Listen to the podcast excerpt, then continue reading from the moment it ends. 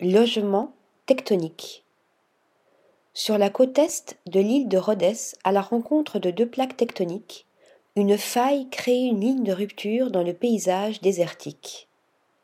C'est le long de cette incision naturelle que le cabinet d'architecture Aristide Dallas a imaginé un projet d'hôtel comme une seconde peau sur le sol.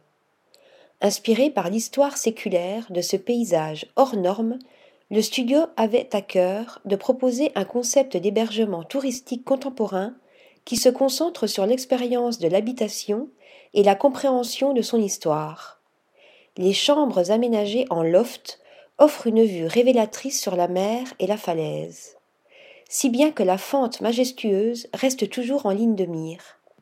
Un projet surprenant qui a été salué à l'occasion de la neuvième biennale des jeunes architectes grecs.